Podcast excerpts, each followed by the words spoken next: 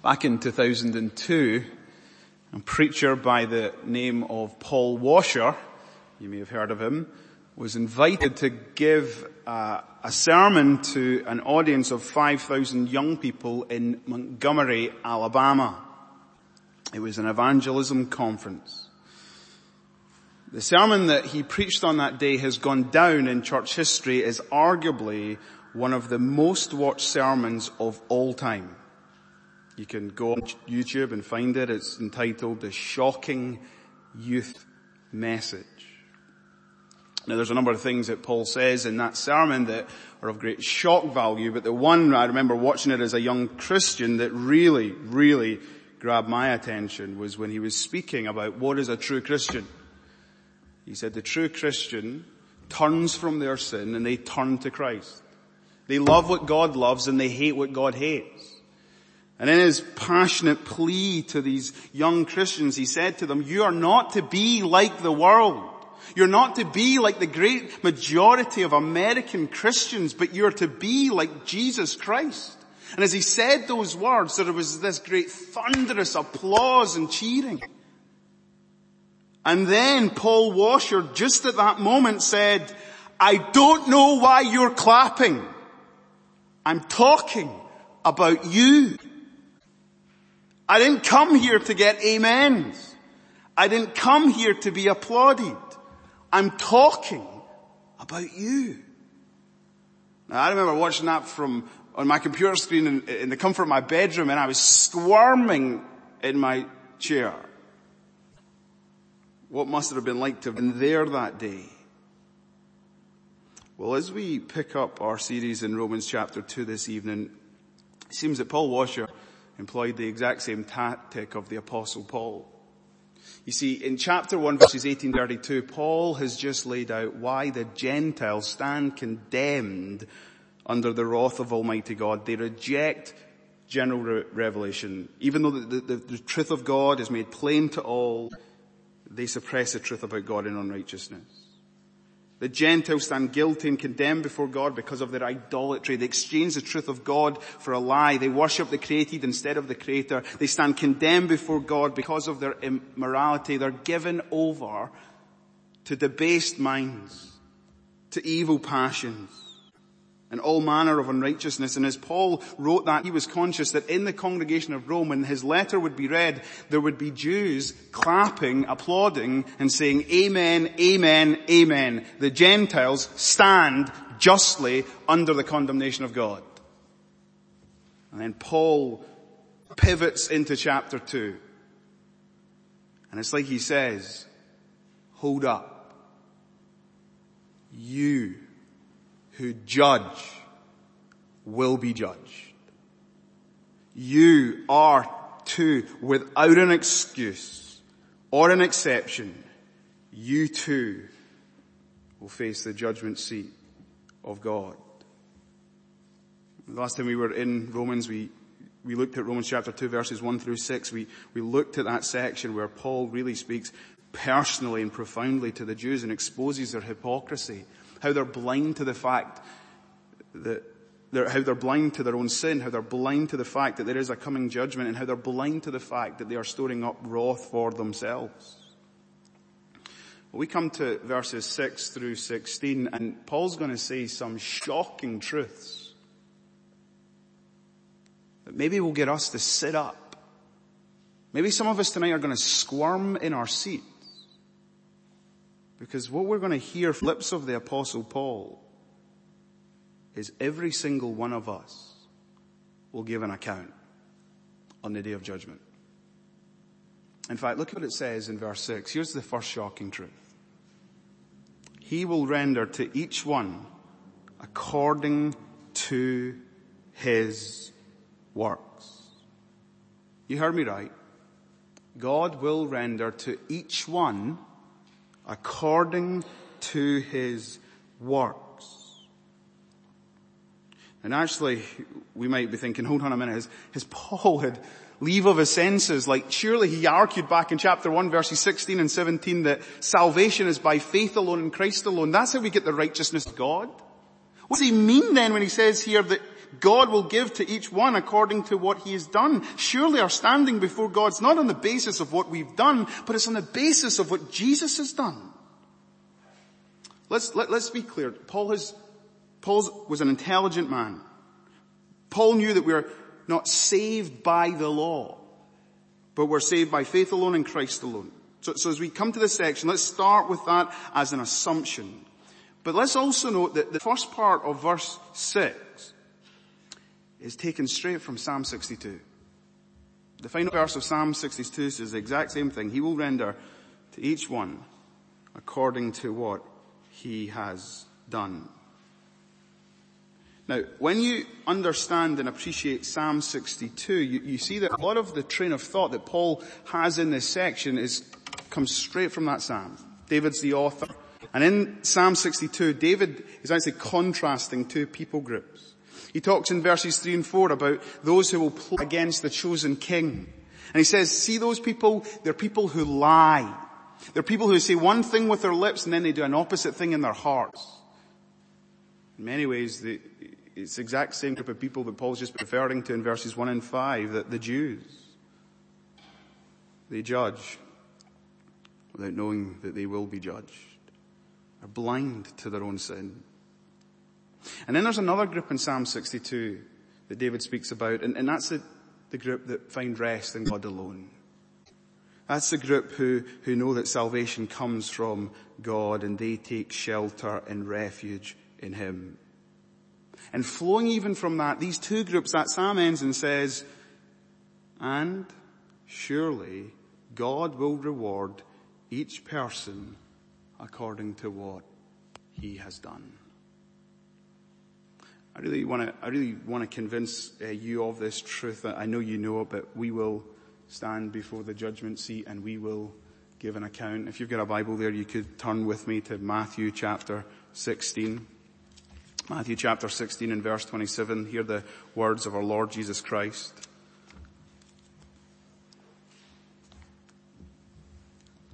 Matthew 16 verse 27.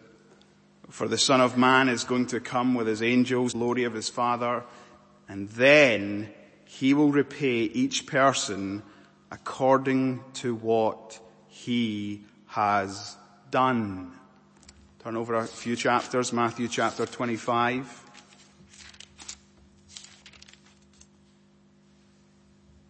Verse 31.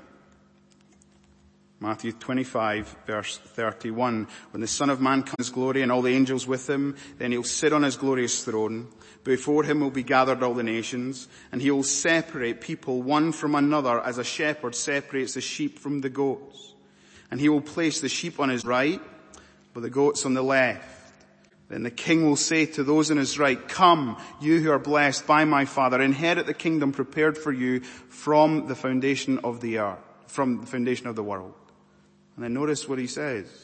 For I was hungry and you gave me food. I was thirsty and you gave me drink. I was a stranger and you welcomed me and so on and so forth. He will judge on the basis of what we have done. Then look at verse 41. Then he'll say to those on his left, depart from me, you cursed, into the eternal fire prepared for the devil and his angels. For I was hungry and you gave me no food. I was thirsty and you gave me no drink. I was a stranger and you did not welcome me. And so on and so on. Now turn again to 2 Corinthians chapter 5, the apostle Paul this time.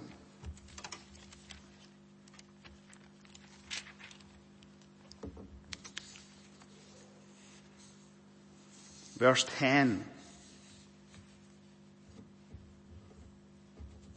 For we must all appear before the judgment seat of Christ so that each one may receive what is due for what he has done in the body, whether good or evil. And one more. You don't need to turn there. 1 Corinthians chapter 3. If anyone builds on the foundation with gold, silver, precious stones, wood, hair, straw, each one's work will become manifest for the day will disclose it because it will be revealed by fire and the fire will test what sort of work each one has done. If the work that anyone has built on the foundation survives, he will receive a reward. If anyone's work is burned up, he will suffer loss, though he himself will be saved, but only as through fire. It is the consistent teaching of the New Testament that on the last day, we will be judged according to what we have done. Paul's big point is to show the Jews and the Gentiles that what you do or what you don't do is truly significant. Let me be really clear. This is where we, we need a caveat and we need to nuance this truth, right? Paul is saying to them, works matter not as the basis for our salvation, but as the evidence that someone does have faith, genuine faith. We're not justified before God on the basis of our works. We're justified before God on the basis of Jesus' finished work. There's no other way to be justified. That being true, God will assess every human being's life on the basis of what they have done in their lives. Faith without works is dead. Saving faith is always accompanied with good works. And so, so when Paul wants to really just drive this reality about faith home, he, has this test to see if you've got genuine faith. See if, you, see if you look at verse 7 of chapter 2. He says, to those who by patience and well-doing seek for glory and honor and immortality, he will give eternal life. In verse 7 he gives, he says there are two indicators if you want to know if you've got genuine faith, if your heart is right with God or not. He says, you will, by patience, uh, to those who by patience and well-doing, you'll seek for glory and honor. Meaning you'll seek to live a life that's motivation is for the glory of God, the honor of God. You'll seek to live a life that is godly and consistent. The person who is right with God does not do good deeds for their own sake. He does them, or she does them, because they want God to receive all the glory and honor and because they want to be more like God. They want to be godly. Then if you look at verse 8, here, here's, here's the two indicators that your faith is not genuine faith. Here's the indicator that your life is not right with God. But for those who are self-seeking, and do not obey the truth, but obey unrighteousness, there will be wrath and fury.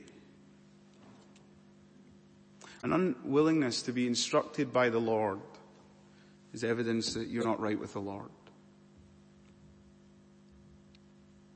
A self-seeking mentality where, where, where, it's all about you is a telltale sign that you are not right with the Lord. You know, you can get religious people who are deeply self-centered. In fact, they, they become religious because they, they actually want all the glory. They just use religion as a front. And you can get irrelig- irreligious people and it's far more evident. You can see it. You can sense it when you're in the presence that they're living for self. They're not living for God.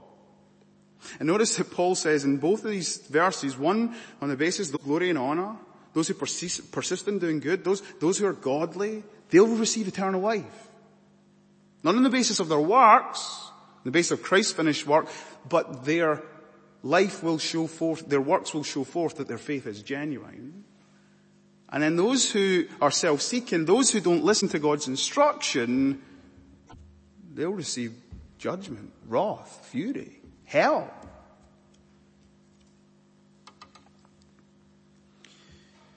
Now, um, when we were studying in chapter 1, you might remember that in, in, in, verse 16, Paul said this, For I am not ashamed of the gospel, for it is the power of God unto salvation for those who believe. First for the Jew, then for the Gentile. There is a priority to salvation. It was first for the Jew. And in this Roman congregation, every Jew boasted in that fact. Salvation comes from us. We are the true offspring of Abraham. We are the heirs of the covenant. We were the recipients of the law. We are God's chosen people. And they, they, they, they, absolutely, as, as, as, the Jews, they, they love to relish the fact that they were the special people in God's plans and purposes. Well, here's the other shock. They will be first, yes, absolutely, in the priority of salvation. But Paul says in verses 9 and 10, they'll also be first in the pro- priority of judgment. Just look at verses 9 and 10 with me. Chapter 2. There will be tribulation and distress for every human being who does evil, the Jew first, and also for the Greek. But glory and honor and peace for everyone who does good, the Jew first, and also for the Greek. This would have been a really shocking and solemn thing for the Jews to hear. You know, to those who much responsibility, to those who much privilege has been given, much responsibility is expected, required. Their privilege was they were God's chosen people, but here's the thing, what have you done with what God has given you? And one of the problems with many of the Jews is they were hearers of the law, but not doers of the law. They could recite the law, but they didn't live out the law. They, they knew the law, but they missed who the law pointed them to, the Lord Jesus Christ himself. Now, this probably isn't a, a, a perfect application from this text. But, I think it's a sobering application nonetheless. To those whom have been gifted great privileges, Jesus said this, much will be required. One of the convictions I hold dearly is that I believe that Reformed theology, Westminster confessional truth is the best form of orthodoxy that we can find. I believe it, it, it, Reformed theology is the teaching of the biblical scriptures. One of the privileges you and I have as Reformed Presbyterian Christians is that we get week by week to grow in the teaching of God's Word as I believe God has planned and purpose for it to be revealed. Here's the question. What are you doing? What am I doing with this glorious teaching we receive every Lord's Day? How privileged are we? In fact, how many Bibles do you have in your home? How many sermons have you listened to? How many Christian friends do you have? How much has God given you? And the question that comes, so what have you done with it? And with a judgment of honesty, you and I will, on the last day, have to give an account for all that we've been given. It is a sobering and it is a shocking truth. It would have shocked the Jews, but it honestly should shock us. It should sober us up. What are we doing with all that God has given us? We will give an account. Now here's the thing. We've seen the shocking truth that God will judge according to works. Well, the next shocking truth that, that Paul highlights is that God shows no partiality. That is, God has no favorites. The Jews were so greatly blessed.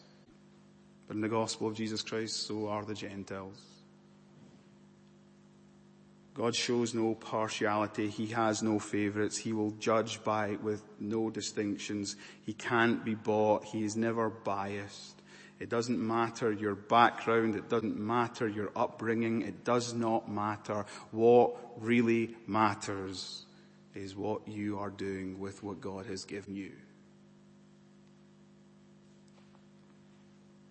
And so Paul, he's said all of these truths to say, listen, that the judgment of God will be according to works. The judgment of God will be without partiality. And then in verses 12 through 16, he has these two warnings again, just to, to, to drive home the, the truth of partiality.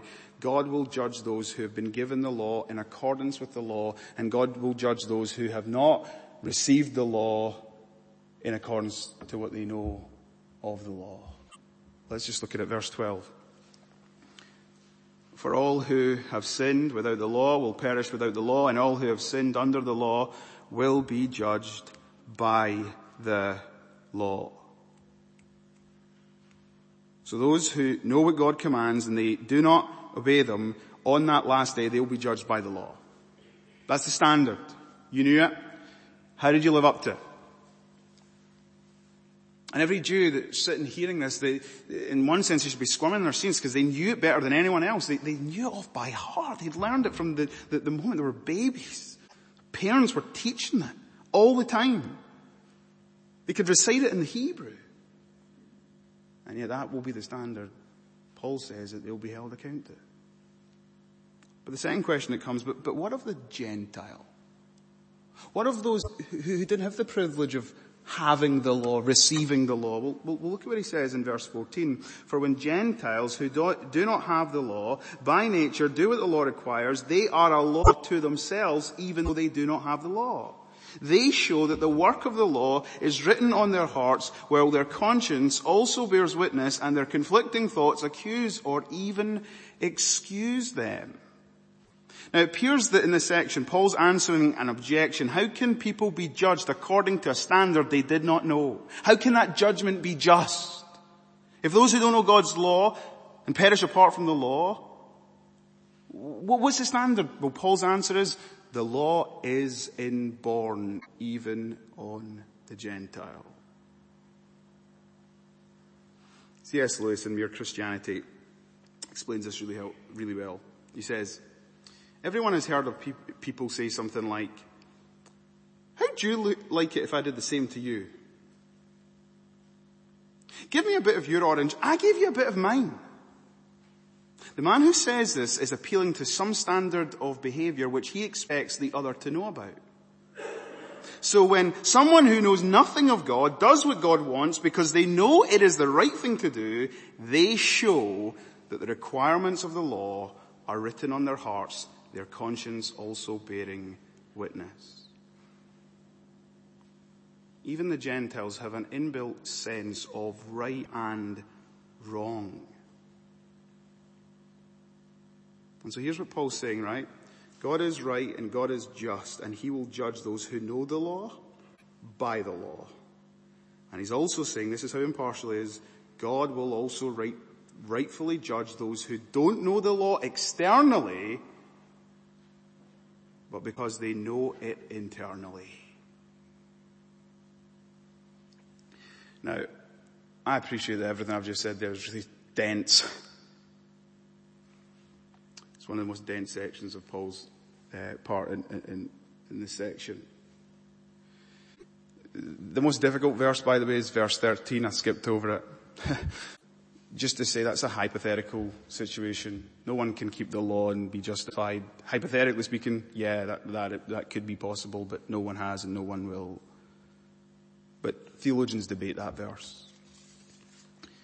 But as we draw this to a close, there's a shocking truth about the fact that we will be judged according to the, our, our, works. There's a shocking truth that when, when we face the judgment of God, we will all face the judgment of God on the basis of the law whether we knew it externally or whether we knew it internally. But then we get to the most shocking truth of all. The perfect judgment of God. Look at verse 8. Uh, look at verse 16. On that day when according to my gospel, God judges the secrets of men by Christ Jesus. There is coming a day when the Lord Jesus Christ will judge all the secrets of men. Every single secret, every single sin that you've thought in your heart, every deed that you've committed, on that last day will be revealed. It's a public judgment. And you know, there's, a sense when you just stop and you just linger and you think about that great day, it kind of makes you squirm. The secrets of our lives are going to be judged by the Lord Jesus Christ according to his perfect standard, no partiality. He'll judge us according to what we've received, the privileges we've had.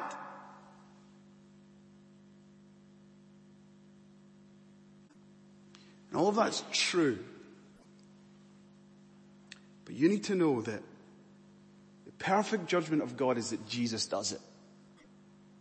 And the, and the reason why Paul says there, according to my gospel, is because even in this section when he's telling us the bad news, he really wants us to, to have the assurance and the comfort of the good news. On that last day, when the Lord Jesus Christ judges all peoples, when he judges his people, they have the comfort and the assurance that every single thing that you and I have done that is wrong and sinful and disobedient, he paid for it in full. His perfect life that we could never live. His perfect life was the reason why we could be imputed His righteousness.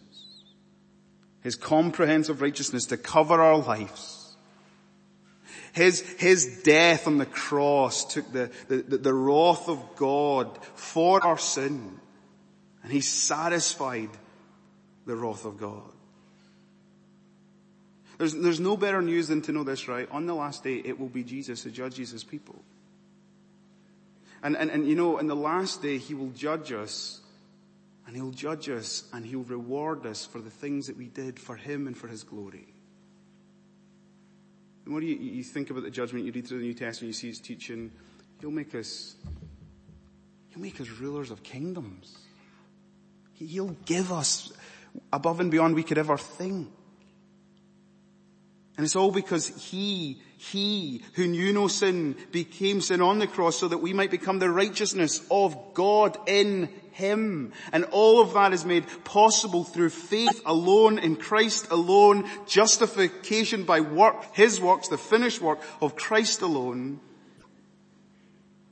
And it's glorious. This shocking truth, the perfect judgment of God is that none of us will face that judgment of condemnation on the last day. Paul's going to be building up to this point. Romans 8 verse 1. Therefore there is now no condemnation for those in Christ Jesus. You know, tonight, when you walk out of church, and if you lift your head up, you might catch in the distance the roof of the Old Bailey. You know what's at the top of the Old Bailey? Just round the corner. At the home of British Justice, there's this golden statue of Lady Justice. You know what she holds in one hand? A set of scales.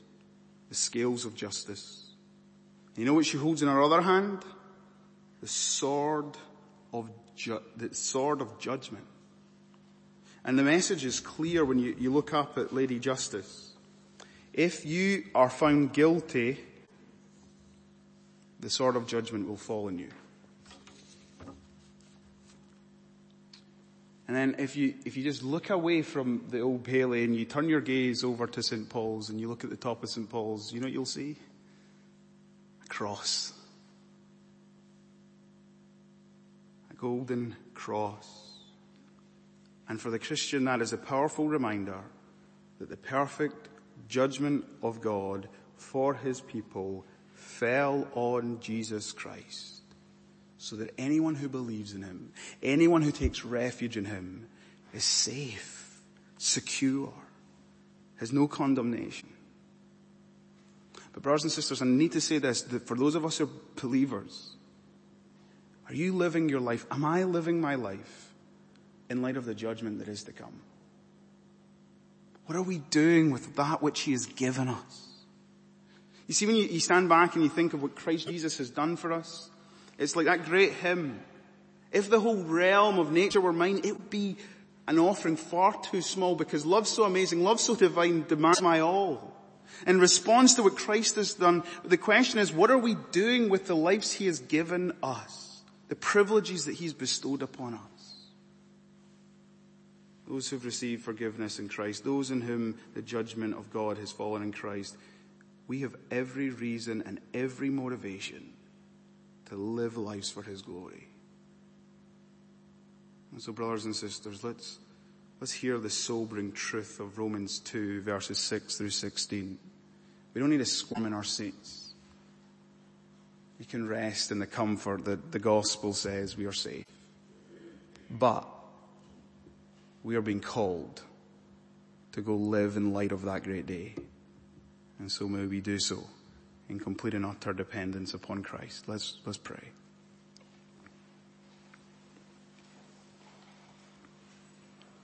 Lord, we thank you that your word that it is God breathed. It is useful for teaching, correcting, rebuking,